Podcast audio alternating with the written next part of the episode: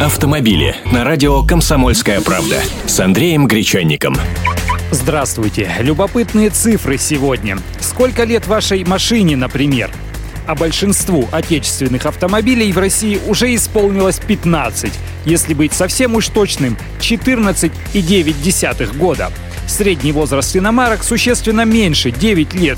Такие данные приводит аналитическое агентство «Автостат». Самым молодым брендом на российском рынке оказалась корейская Kia. Средний возраст машин этой марки составляет всего 3,5 года. Это связано с тем, что первой по-настоящему массовой моделью этой марки на нашем рынке стал новый Rio.